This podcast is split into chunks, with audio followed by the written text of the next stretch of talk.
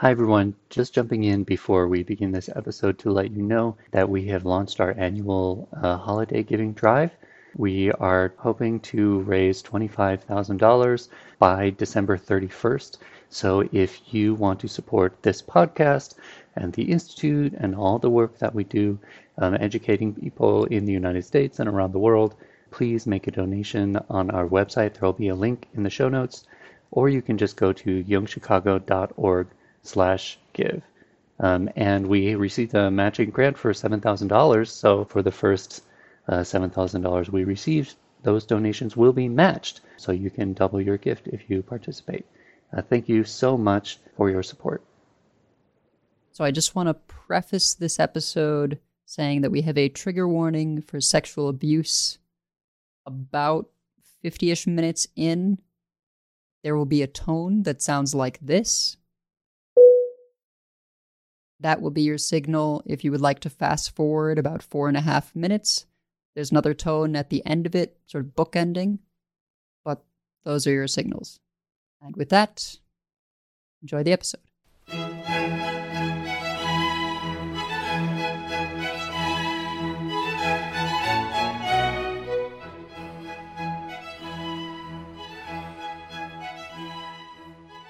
Hello and welcome to episode 4 of Jungian Ever After, a podcast about fairy tales through the lens of Jungian analysis.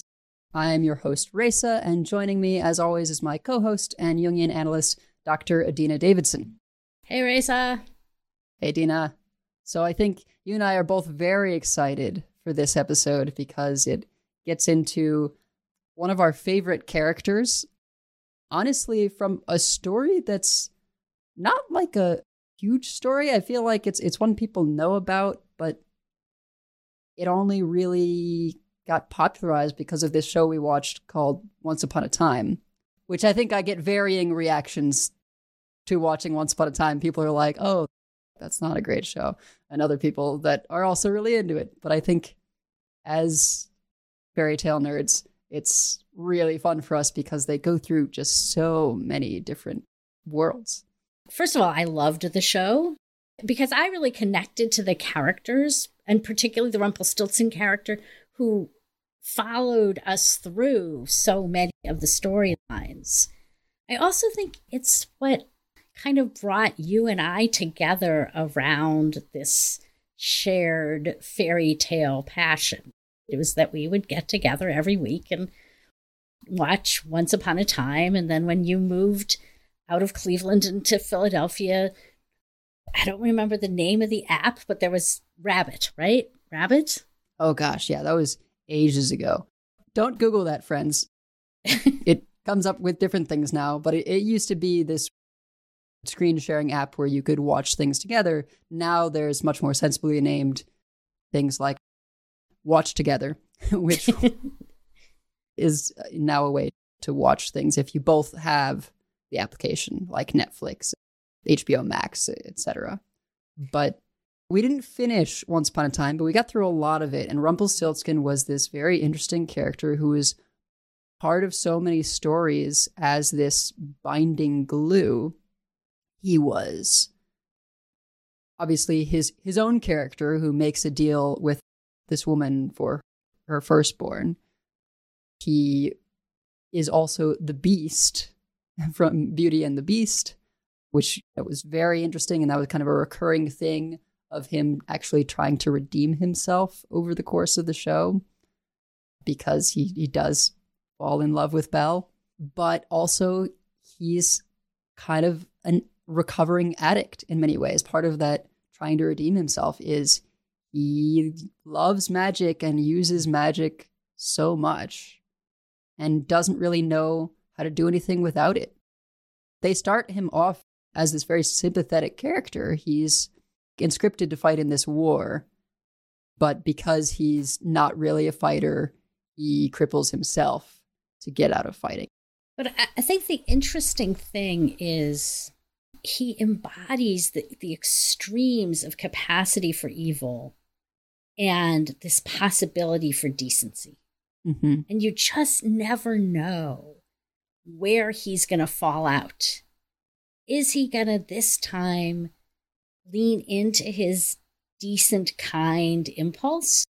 Or is he going to return to, as you say, the addiction of magic and power and self aggrandizement and be evil? It's fascinating and sometimes stomach turning to watch. And I think that we'll see some of that in the Grimm fairy tale. Not exactly, but some of it. You know, he's not ever purely good or purely evil, including in the Grimm fairy tale. And one thing that's very important is all the deals he makes, which people, you almost have to laugh. How is everyone still making deals with this guy?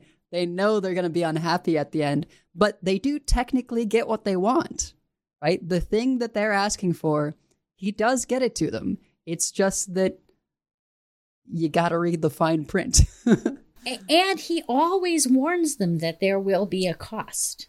Yeah, incidentally, his kind of catchphrase is magic always comes with a price, and yet he uses it himself willy nilly.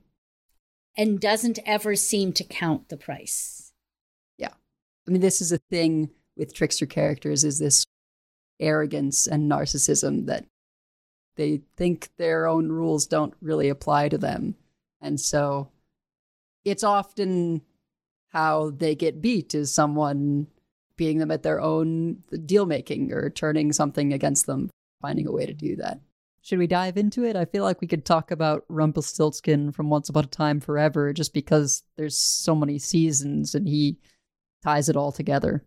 And we don't know if our listeners have actually watched that, so I think we should probably go to the Grimm version of Rumpelstiltskin, and I'll turn it over to you to read the story. All right, Just dive right in. Rumpelstiltskin from Household Tales by Brothers Grimm.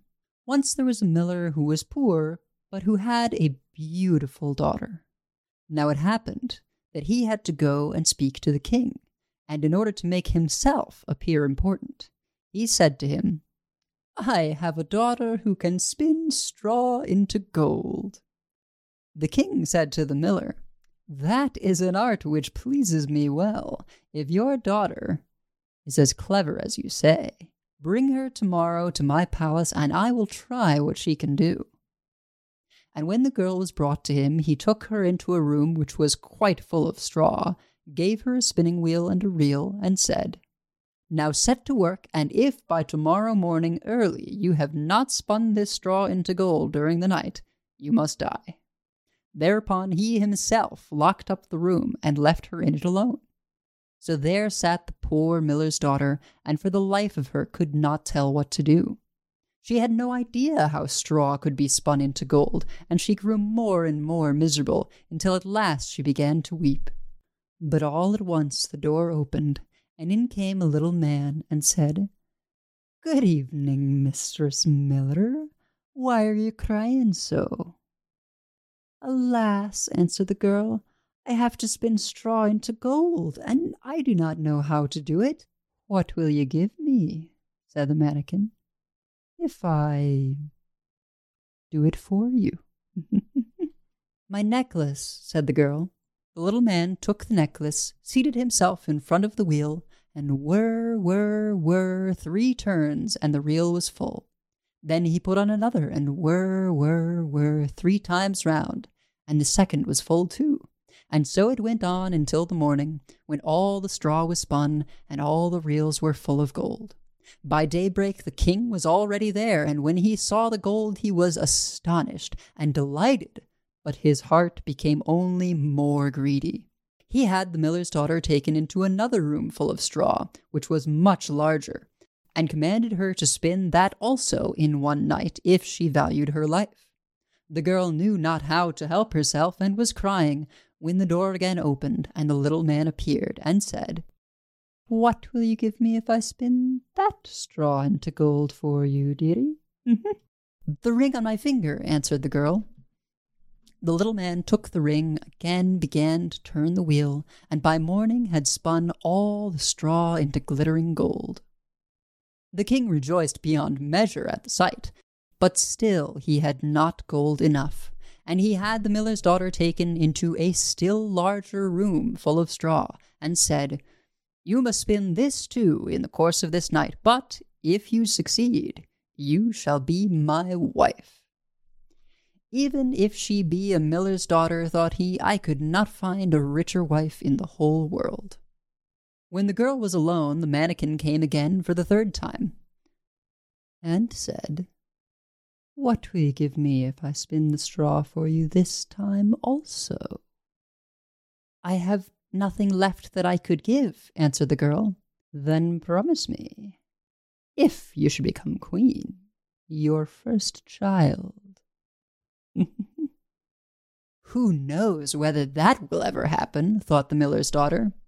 And, not knowing how else to help herself in this strait, she promised the mannikin what he wanted, and for that he once more span the straw into gold.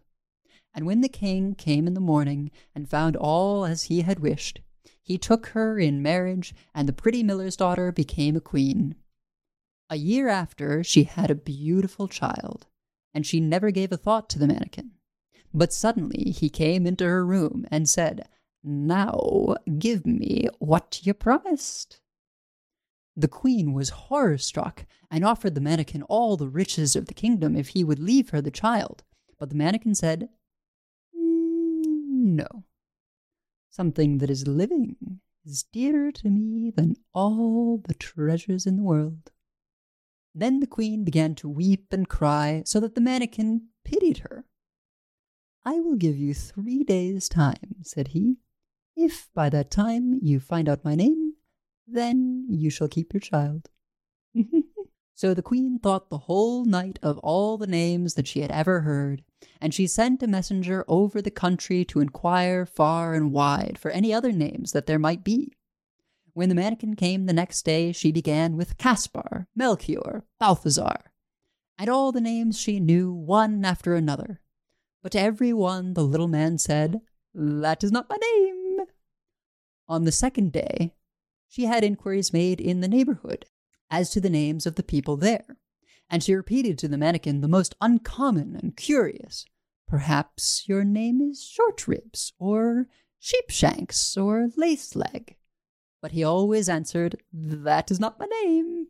On the third day, the messenger came back again and said, I have not been able to find a single new name, but as I came to a high mountain at the end of the forest, where the fox and the hare bid each other good night, there I saw a little house, and before the house a fire was burning, and round about the fire quite a ridiculous little man was jumping. He hopped upon one leg and shouted, Today I bake, tomorrow brew, the next I'll have the young queen's child. Ha! Glad am I that no one knew that Rumpelstiltskin I am styled. You may think how glad the queen was when she heard the name, and when soon afterwards the little man came in and asked, Now, Mistress Queen, what is my name? At first she said, Is your name Conrad? No. Is your name Harry? No. Perhaps your name is Rumpelstiltskin? The devil has told you that! The devil has told you that! cried the little man, and in his anger he plunged his right foot so deep into the earth that his whole leg went in, and then in rage he pulled at his left leg so hard with both hands that he tore himself in two. So I know Raisa just read the whole story, but I think it would be really helpful for us to go over it piece by piece in order to analyze it. We start the story with a poor miller who has a beautiful daughter. And the miller wants to make himself look important by telling the king that his daughter can spin straw into gold. So, once again, just like our first story that we looked at, Rapunzel, we see this theme of a narcissistic parent who sacrifices, in this case, his child to meet his own needs. And we'll see that there are generational fallouts from that choice because the child of a narcissistic parent is damaged by that relationship. And not, obviously, not just in fairy tales, but in ordinary human life when children grow up with a narcissistic parent, that does damage. The child may struggle to grow into a whole person and will very likely have unmet dependency needs that they may try to have other people meet. So, could you explain that a bit more for me? What do you mean by dependency needs? So, young children, by definition, are dependent. They have to rely on their parents really for everything, right? I think that one of the most famous and lovely ways of describing it is a Freudian analyst, Winnicott, who says there is no such thing as a baby. You can only have a baby, and he said a mother, but a baby and a parent. Mm. Because just a baby doesn't exist for very long. For humans, anyway. For humans. That's exactly right. So we have these tremendous needs for not just food and warmth, but really for love and for emotional containment. And then again, an example of the intensity of those early needs comes from Romania, actually. After the communist government fell in Romania, and it was one of the most autocratic and closed societies in Europe. After the communist government fell, social workers and psychologists and all kinds of people went into the Romanian orphanages. And what they found there was horrifying. They, what they found were that there were 20 babies for each adult caretaker. And all of those babies, I mean, it wasn't that the caretakers weren't doing the best they could. All of those babies were warm and fed and basically clean. But none of them had any attention paid to them. So when the caretakers would feed them, they would prop the bottle and leave the baby and go to the next one because with 20 babies to take care of, you were constantly you know, changing a diaper, propping a bottle, and then moving to the next one and moving to the next one and moving to the next one. And what they found was a very high proportion of those babies actually died before their first birthday. Not of starvation, not of exposure, not of disease, but of not being loved. And another extremely high proportion of them had profound cognitive disability. And almost all of them had what we would now call reactive attachment disorder. They had very, very damaged ability to form relationships. But somewhere between a third and a half of them simply died. And that so that's what I when I talk about dependency needs, I'm not kidding. Human beings are born with enormous dependency needs. And when we have a narcissistic parent, that parent may not prop the bottle and move on to the next child, but they're not attending to the child. They're not seeing the child as a human being separate from themselves. And so that they're not meeting that need for, you know, babies and young children need to be the sun and the moon and the stars for somebody. Uh-huh. And a narcissistic parent can't give them that. And so they're left with that need, even into adulthood. It's interesting. This actually came up in discussion between Rachel and I, and she didn't label it as dependency needs, so I didn't make that correlation till now, but she was telling me how it really brought her out of the fiction for this very popular book that a lot of people enjoyed called Gideon the Ninth.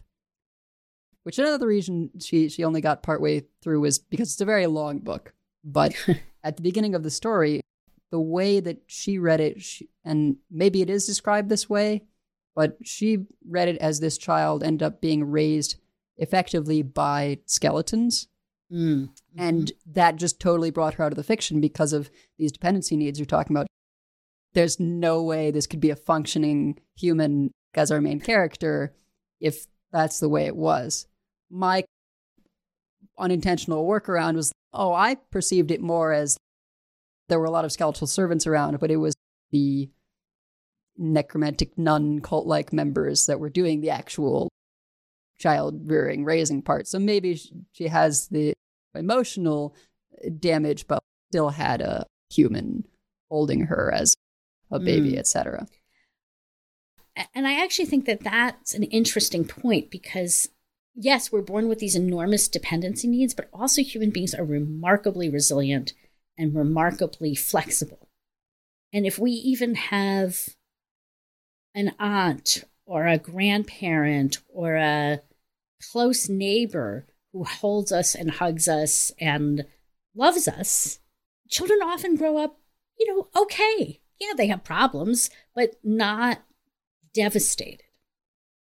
We can take really small bits of love and attention and have that be sort of enough. But again, even when we do that, when we have these more normal unmet dependency needs, there's still like this hole in us where those dependency needs are. And even as adults, we're going to tend to try to find somebody to give us that love, that unconditional positive regard, that validation, all of that. You are amazingness. We're going to try to get another adult to meet those needs. And the bigger those holes are in this, the more problematic that becomes. Because when we try to get another adult to meet our dependency needs, we have to, in a way, become childlike. We have to turn over our agency to that other person. We have to turn over the power over our own lives to the other person. That's the Rumpelstiltskin esque bargain that we're making, right? Mm. Oh, you will take care of me and love me.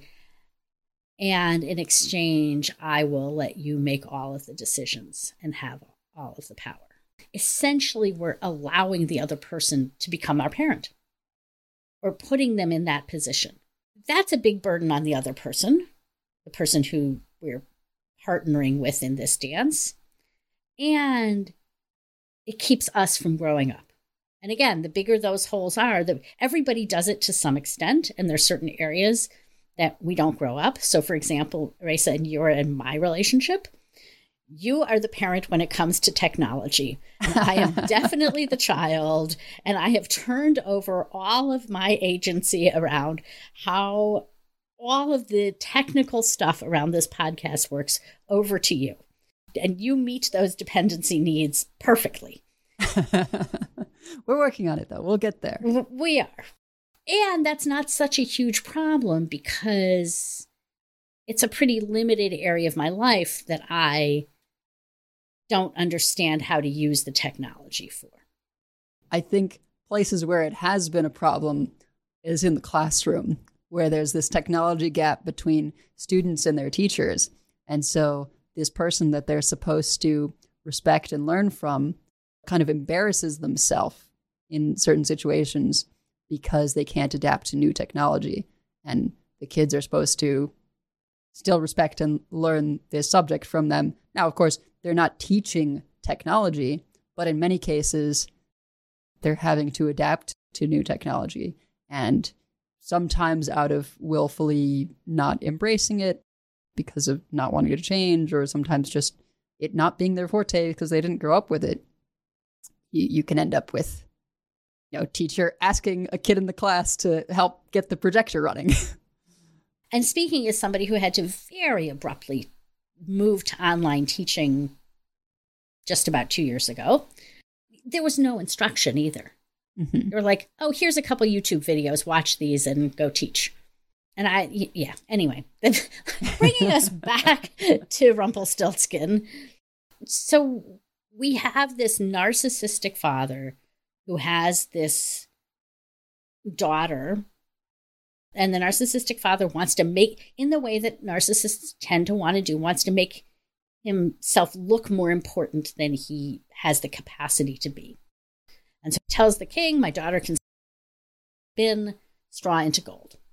The king is very excited by this supposed gold spinning talent and says, Well, bring me your daughter. The king brings the girl to a room full of straw and says, Spin it into gold by morning, or I will kill you. Here again, we see a familiar theme of a seemingly impossible task. The seemingly impossible task is throughout mythology, throughout fairy tales. I think we see it over and over again because it's such a powerful symbol for how it feels to leave the protection of childhood and enter into an adulthood. It feels absolutely insane that we will be able to take care of our own lives. Feels like somebody saying, "Well, yeah, go ahead, just just start spinning that straw into gold, honey." And, and an example that I think of, and this was me and my husband, and I think we were probably in our late 40s, early 50s, and we're lying in bed together one morning. And my husband says to me, You know, every day I feel like I'm making up this adulthood thing. I don't know what I'm doing. I don't know who said it was a good idea to leave me in charge of my life. But I, you know, and I'm like, yeah, me too. And and we were both sort of shocked to hear each other have this experience of even after I mean, our children were grown by that point. We we bought a house, we'd held jobs, we'd raised children, we'd you know, even after all of that, it still felt so tentative and perilous to be in charge of our own lives.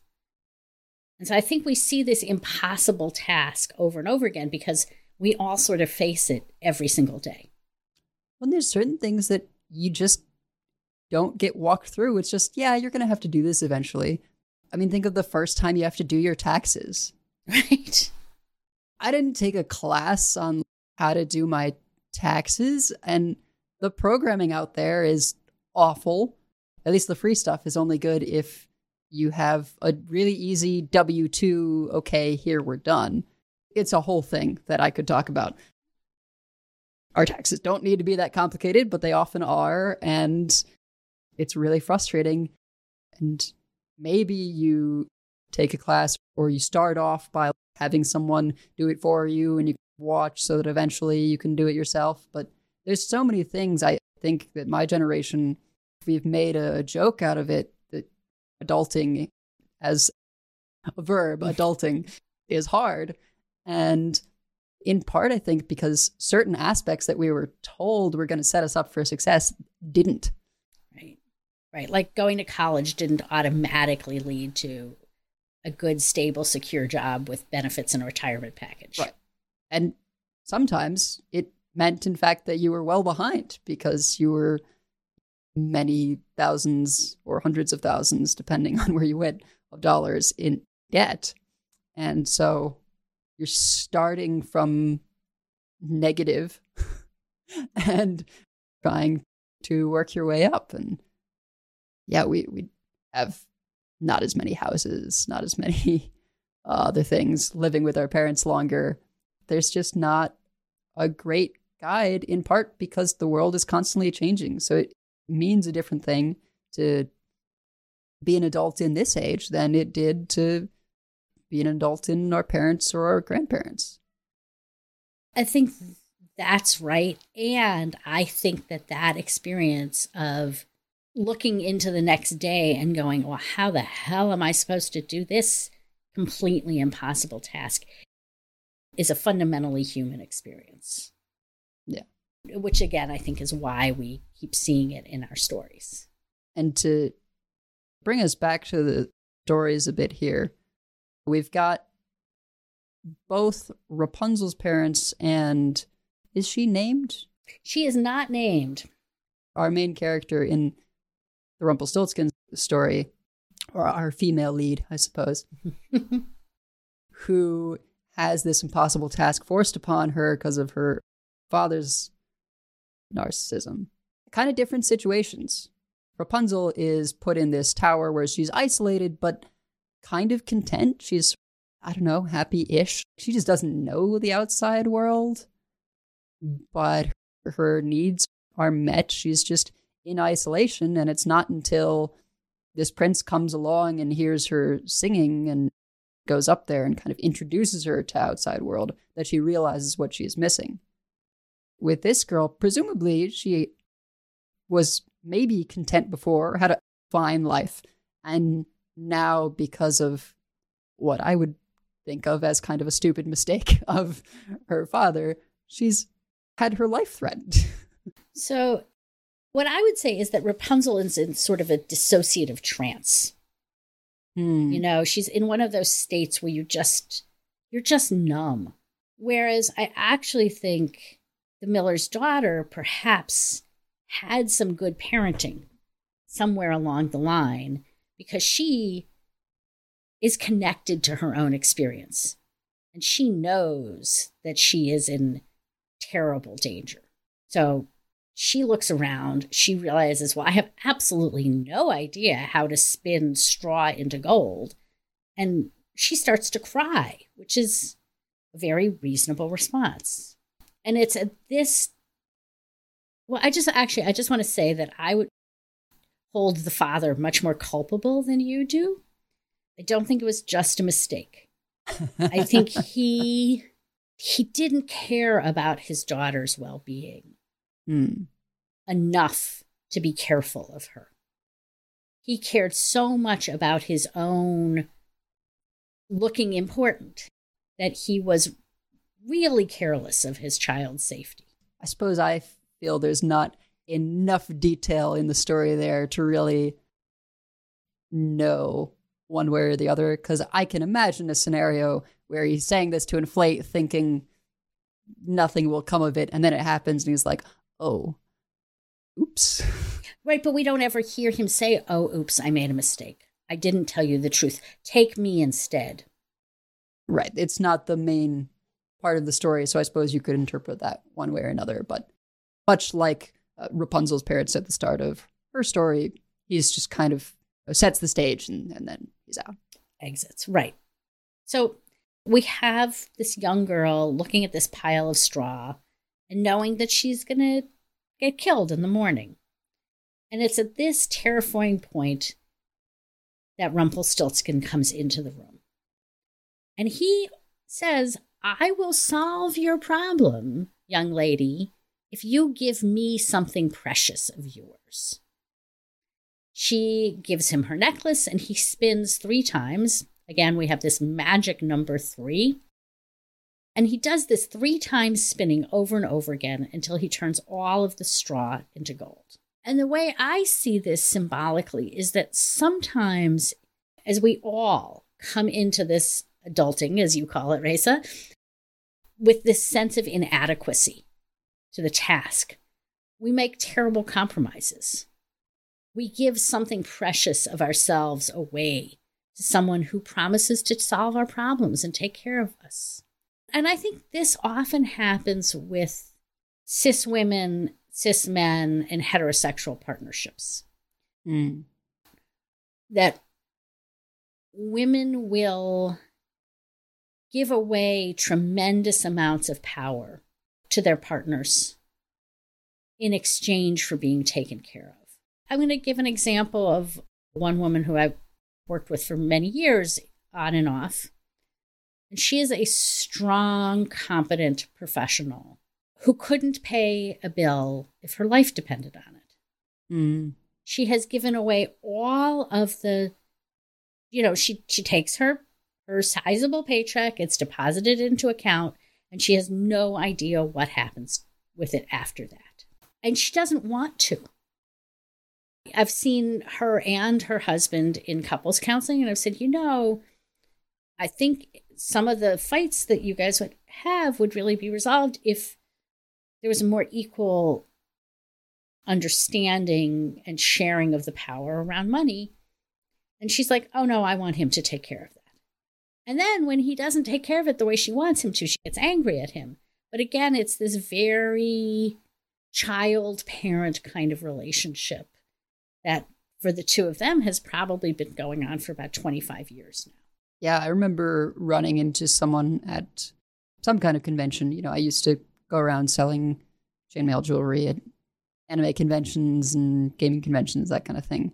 And I came across a woman who said, Well, you know, I'd like to get something, but I have to go get my husband because I'm not allowed to carry credit cards at these events because she just didn't want the responsibility of keeping track of how much she was spending. So she gave that power over to her husband to determine okay, we're still within budget of what we can reasonably spend at this event. And, you know, I didn't say anything because good customer service, but in my head, I was just like, oh gosh, That sounds demoralizing to me. Right. How old are you? How long are you willing to remain a child? But in some respect, I think I've come to understand it's kind of an addiction thing, I think, for some people with credit cards.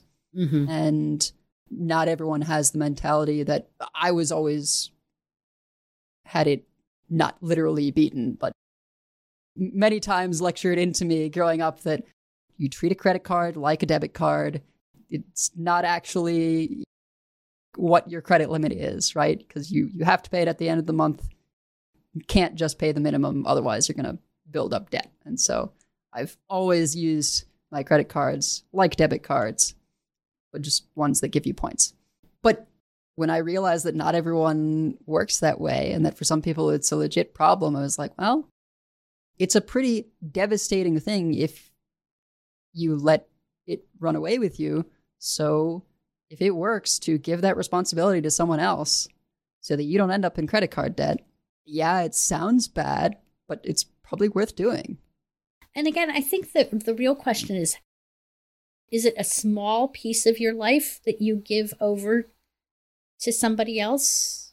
Again, back to, well, Raisa has to do the tech for the podcast, right? Small piece of both of our lives. Or is it the larger the piece of your life that you're giving over to somebody else, the more dangerous that becomes? And I think we'll see mm-hmm. that as our story goes on, actually, because Rumpelstiltskin's demands get larger. So we go back to our girl and her room full of now gold. And the king comes in the morning and he's thrilled by all of the gold. And he wants more, of course. And he commands the girl to turn even more straw into gold by the next morning. And again, this, if we think about it in ordinary life, the tasks just get more impossible, particularly if we avoid responsibility and give ourselves over to someone else. So, if we learn how to do the various tasks of adulting, then they become more and more manageable over time. If we turn them over to someone else, they start to feel more and more impossible. And what we have to pay again, especially if it's large pieces of our adulthood, of our agency that we're turning over to somebody else, what we have to pay to our benefactor also grows. So Rumpelstiltskin appears again, and he offers to spin the straw into gold in exchange for the girl's ring. The whole process repeats again. But this time, the king says he will marry the miller's daughter if she succeeds. And this also is an example of what happens to children who grow up with narcissistic parents. It sounds like a great deal to marry the king, but he is really only marrying her for a talent that she doesn't even actually possess, not for love of her. He is marrying her for what she produces, not for who she is. And one of the outcomes that often arises when a child has a narcissistic parent is that child may grow a strong persona, a strong kind of front between themselves and the outside world. And then they may end up actually identifying with the persona. And that's a, a very Jungian kind of a phrase, identifying with persona. Persona is the part of psyche that mediates and protects our tender, vulnerable, true self and the outside world. And we put the parts of ourselves that are valued by our parents, our teachers, our peers, the collective culture as a whole into our persona, right? So if we grow up in a family that values academic achievement like mine, we're liable to put the student part of ourselves into our persona. That's fine, right? There's nothing wrong with that. But when we identify with our persona, when we believe that we really are the doctor, the rock star, the good wife, the good mother, etc., then we become unable to see ourselves in our own complexity. And we abandon some of the most vulnerable and some of the most important parts of ourselves to be the doctor, the good mother, the the rock star, whatever it is that's in our persona. We abandon all of the other parts of ourselves. So, what then is our daughter's persona here? So, her persona here is this person who can do magic. Hmm. And in doing magic, can make the king rich. And in fact, her persona is particularly problematic because it has nothing to do with her at all. It's really a completely false front that she has created. And that is what the king is marrying is this false persona that the miller's daughter has. Now in order to save her own life but nonetheless has created. Yeah i think it's interesting as well that you know you say she has to give up something precious each time. It's not explicitly said that her necklace or ring are sentimental but i feel like that's something that has to be implied because it can't be for their value, their their monetary value. If, if Rumpelstiltskin's literally st- spinning straw into gold, that's not an issue. Yes, but if you are giving up these personal things, I mean, what do you have left but this persona you've built up? Yeah. Well, we'll see what she has left, right? That's coming. So, another way to look at Rumpelstiltskin is intrapsychically. In other words, each character in the fairy tale can be seen as representing a different part of psyche. It's like a picture of one person rather than multiple people. So the king's offer to marry the miller's daughter can be seen as an example of what happens in identification with persona, the daughter or child aspect of psyche. As a result of growing up with the abandoning narcissistic parent, believes she is fundamentally unlovable when parents aren't able to love us for ourselves or use us for their own needs, we don't develop the ability to see our own value. So the way that children come to see themselves as lovable is at, by being loved. And when they are not authentically loved, they have what we would call low self esteem.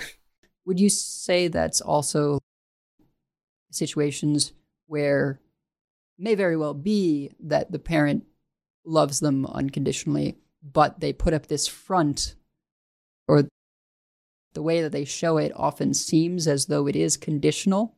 I think it's rare that parents really don't love their child, right? Mm-hmm. I think it is common that parents can't show that love in a way that the child experiences as being loved. Does that answer your question?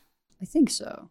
For example, the parents may feel so pressured about their child's being able to succeed that they do this what you were calling conditional love well it we will only behave in a loving way when you're academically succeeding.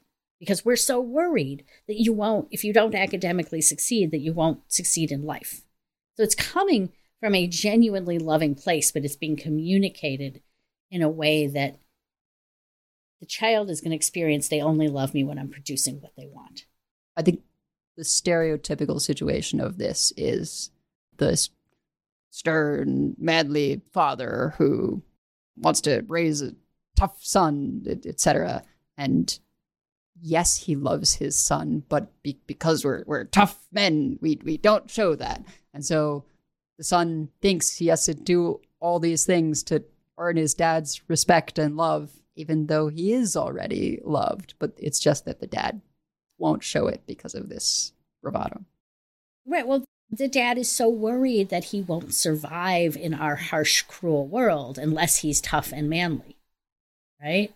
Mm-hmm. And so, what do we do about that sweet, sensitive kid? And what happens to that sweet, sensitive kid can be pretty ugly and, and difficult. So, the miller's daughter has this sense of being unworthy. And she develops this false persona of being able to turn straw into gold. The king in that picture represents her own introjected sense that the world will only accept her if she can produce impossible results. So, just like that sweet, sensitive boy might have an introjected sense from his father that he can only be lovable if he's tough and manly and maybe harsh or whatever, the miller's daughter believes she can only be lovable if she can turn straw into gold. She can only be loved for what she does, she produces, not for what she is. Yeah, I feel like that is very relatable. Not like to me personally, but I feel like in terms of just kind of a generational thing, maybe not with our parents, but just sort of with in this world right now, that it's just we're only useful for what we can do or produce, and it has to be this very specific thing. And if we can't do that, it doesn't matter.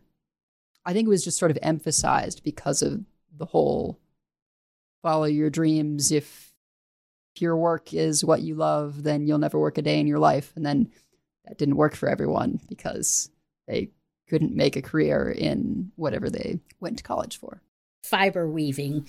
Yeah, sure. Yeah, I think in some ways, this whole fairy tale could be like of particular meaning to your generation, right? I think who was so much taught that what you produce is what makes you valuable. And if you're not earning money, you're not turning straw into gold, then then the culture doesn't value you. Yeah, I actually Mm. maybe it does hit a little more personally than I suggested earlier. I was having a conversation with my grandmother, and I, I forget how exactly it came up, but I had mentioned that I, you know, am not as successful as my siblings because they are a, a programmer and a lawyer, respectively, and I am not making that much money. I have a part time job and I do a lot of content creation stuff. And I'm able to do that because my wife, your daughter, and, and I have, have worked out that we can get away with me making that much. But it, it's definitely a trade off. I, I have more free time. I do a lot more stuff around the house to to make up for it. And yet I can't get away from the nagging feeling of being a failure because I am not making that much money. And I think for a very long time, especially while she was in rabbinical school, we were in Philadelphia, and I felt like I really should have been able to, in that time, get a full time job with insurance and everything. And I didn't. And it just, it felt like this glaring failure. And sometimes I would get really depressed because I was evaluating my worth solely on how much money I would be able to bring in. So it may be that this is a really important fairy tale for your generation, but I also think it's a really important fairy tale for artists and for people who are creative. Yeah. Because our culture does not monetarily remunerate creative work. And in order to be a creative person, you have to separate the worth of your work from what it's getting paid. And and and your own worth, right? From what you are getting paid. All right, so we're now at the third night of the Miller's daughter living in the castle. And again, we have this magical number three. One day we really need to to talk about that. yes, we do. Uh, and the miller's daughter is left in a room overnight to spin straw to gold. And again, Rumpelstiltskin appears. But this time he really ups the ante. He says he will only spin the straw into gold if she gives up her first child. So we've now moved from you will give me a precious object, to you will give me a precious human being. And the miller's daughter agrees. At this point in the story, it appears that the narcissistic miller has created a narcissistic daughter who will be, in turn, willing to sacrifice her own child for her own needs. So the miller was willing to sacrifice his child for his needs, and she's going to repeat that generational pattern. This is a common pattern in families. When our needs from childhood don't get met by our parents, we may unconsciously look to our children to meet our needs. For example, many people have the sense that they will have a child so that that child will truly love them. I will have a baby and the baby will love me.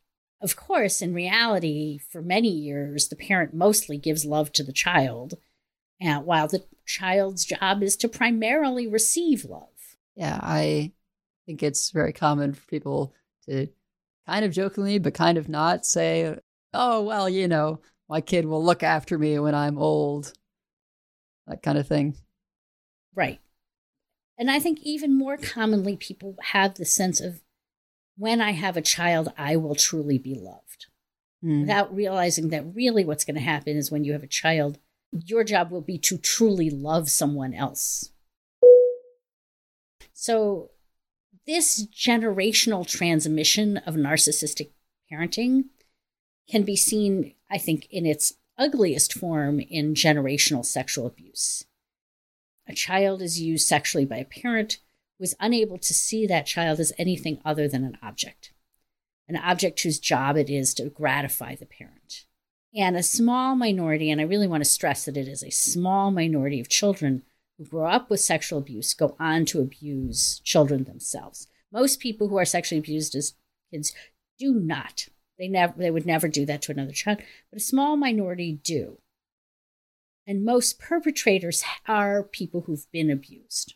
So we think we're about to see this kind of a generational pattern in the story. Yeah. And I actually encountered someone, and I will say a bit of a, a trigger warning for this. It is a sort of abuse story. This woman, when she was a child, had a friend of her family, so someone that they trusted, looked after her sometimes as a babysitter. It started with like tickling, and then it became tickling with clothes off and progressed. And at particularly a young age, uh, you know, very traumatizing, damaging. You don't even know what's really going on. You can't process it. And then this person, as an adult, was looking to do that to other people. And I said, You really need to get help. Like, you need to see someone about because you, you can't do that. And that was kind of my first biggest scare of like, oh gosh, this stuff is real. This isn't mm. just mm. a CSI episode, you know, some TV thing, right? I feel like we know about these kinds of stories in the abstract, many of us for whom it hasn't hit close to home. But that was really scary and eye opening for me to, to come in contact with this person. I do want to mention, to backtrack a, a little bit, that, you know, we say that it seems the Miller's daughter has become narcissistic like her father, but it is a bit of a false choice when your options are okay, so I can make this deal or I can die. like, I can trade this thing that might not happen. I think even in the story, it says who, who knows if that will happen, that, that she thinks that. Right. Her unborn child is not real to her. Right. She's not even pregnant yet. She's not even married to the king yet, right? So she's just looking out. I mean, narcissistic, yes, but you don't get to have the child at all if you're going to die. So it's a bit of a non-choice to to say, "Oh, it's so horrible. She's willing to give up her firstborn child." Yes, and it appears that she is. So let's see what happens. Um, so, our, so the story continues with the king marrying the miller's daughter. She becomes a queen. She has her own daughter. And interestingly, she forgets all about her promise. But Rumpelstiltskin has not forgotten. Rumpelstiltskin never forgets a deal. And he comes to take the child. And at this point, we see a very unexpected twist. The queen doesn't just go, Oh, okay, here you go, Rumpelstiltskin here's the kid in the way that her father just said, okay, here's my daughter. Here you go. No. She says, oh no, I cannot give you this actual child, no longer a hypothetical child, but a real child that I love. I will give you all of my riches. I will give you all of my persona if you don't take the baby. And I actually think this is also another pattern that's very common. When people have a child, they transcend their limitations. They grow into new and unforeseeable capacities. So suddenly, the miller's daughter is willing to give up all her wealth, all of her persona attributes to save her child. She shows a capacity for sacrifice and for care of another that had never been shown to her. No idea where she would have found this, oh no, I cannot give up my beautiful, precious child, because the only thing that had ever been shown to her is, oh, sure, I can give up my beautiful, precious child, no problem. I see this over and over again. My analysands, people who work with me, who are abused, used, and neglected, have a child. And from some numinous, deep place, they suddenly have a capacity to care for the child. These new parents grow the ability to sacrifice their own needs and desires act in the best interests of their child. And these new parents somehow do this even though it was never done for them. To me, this is an example of one of the most beautiful and kind faces of the archetypal layer of psyche. We have potentials and capacities that no one taught us. They're just mysteriously there.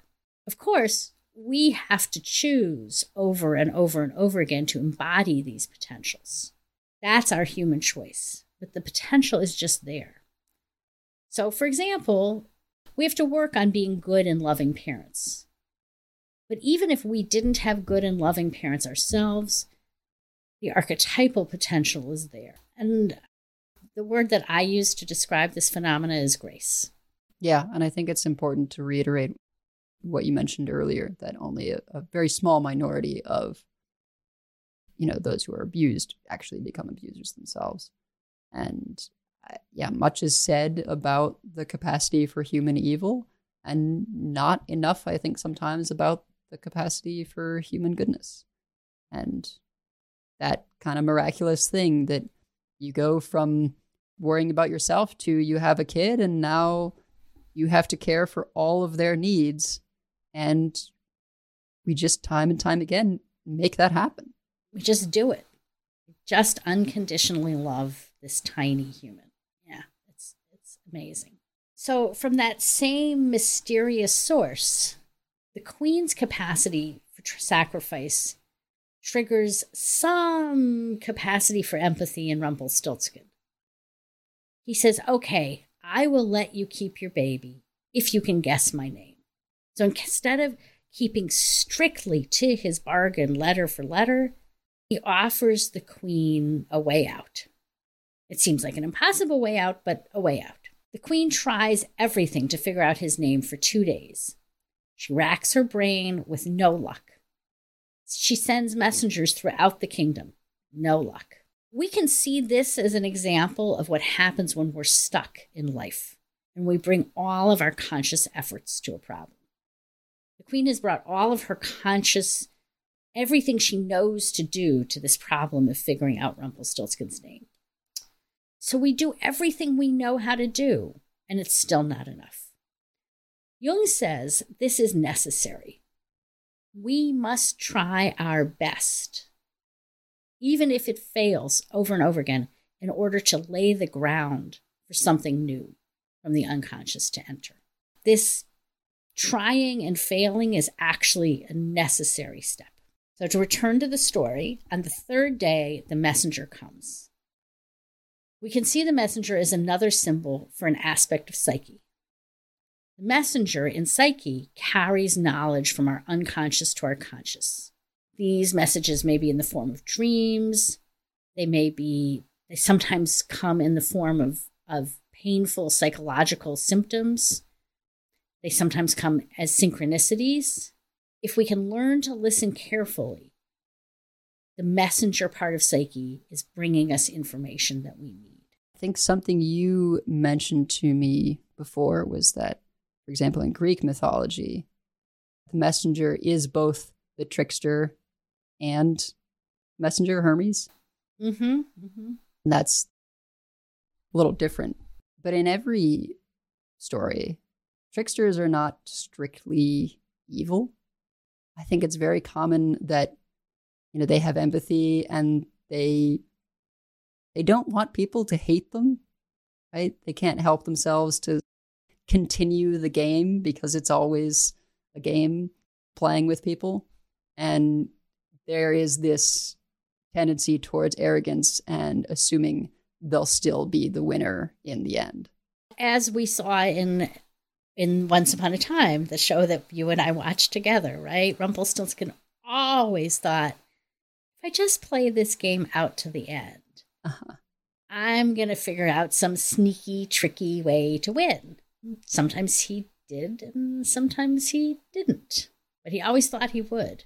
In our story, the messenger brings exactly what the queen needs. He travels through the kingdom and he finds no new names.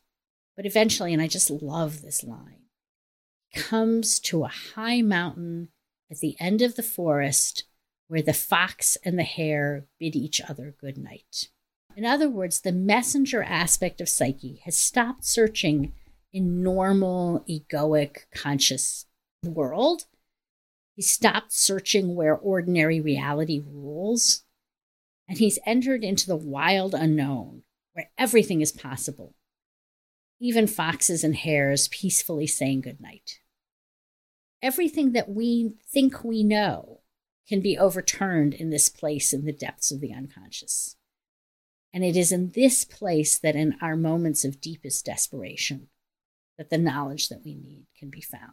So then the messenger comes to this high mountain at the end of the forest and sees Rumpelstiltskin dancing around a fire and saying his name out loud.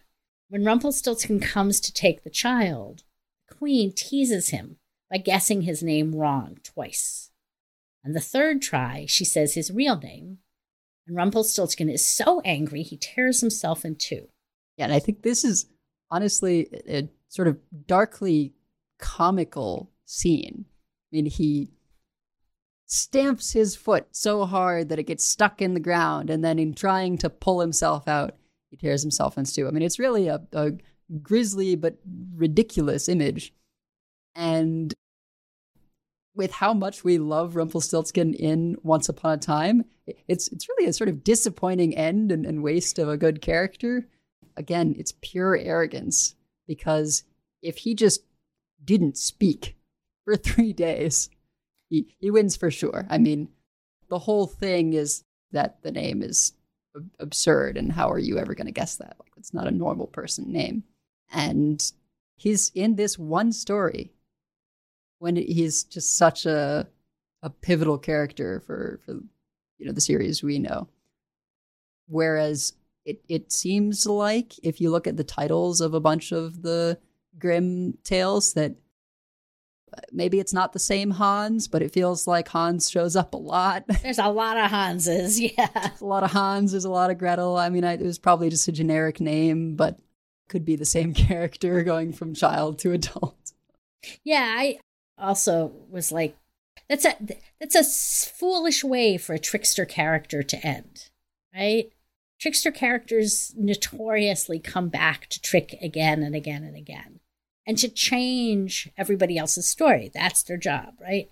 But we that is our next episode is the trickster aspect of this fairy tale. So so I think what happens with the miller's daughter here is an example of how when we really work with, struggle with, and come to know a complex, an ingrained pattern in psyche, in this case, it's the complex of being driven to sacrifice our own children.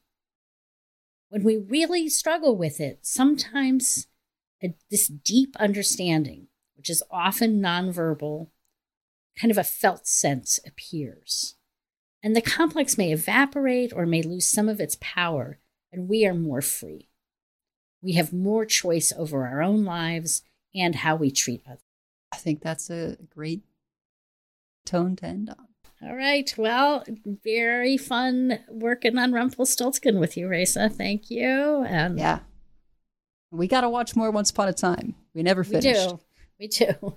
We do. All right. Well, that concludes this episode. Our intro outro music is a sample of Spring Movement 1 Allegro from The Four Seasons, composed by Antonio Vivaldi and performed by John Harrison and the Wichita State University Players. You can find the full version at freemusicarchive.org, link in the show notes. If you like what you've been hearing, please leave us a five star review on Apple Podcasts or your podcast feed of choice. It really helps other people find the show. The show will always be free and available to all, but if you would like to monetarily support the show, you can do so at patreon.com slash Jungian Ever After. Also, Adina, Dr. Adina Davidson is a certified Jungian analyst who offers telesessions. You can find out more about her practice at adinadavidson.com or her Psychology Today profile. We'll be with you again next month. But until then, we hope your month is filled with exploring the worlds of imagination and storytelling.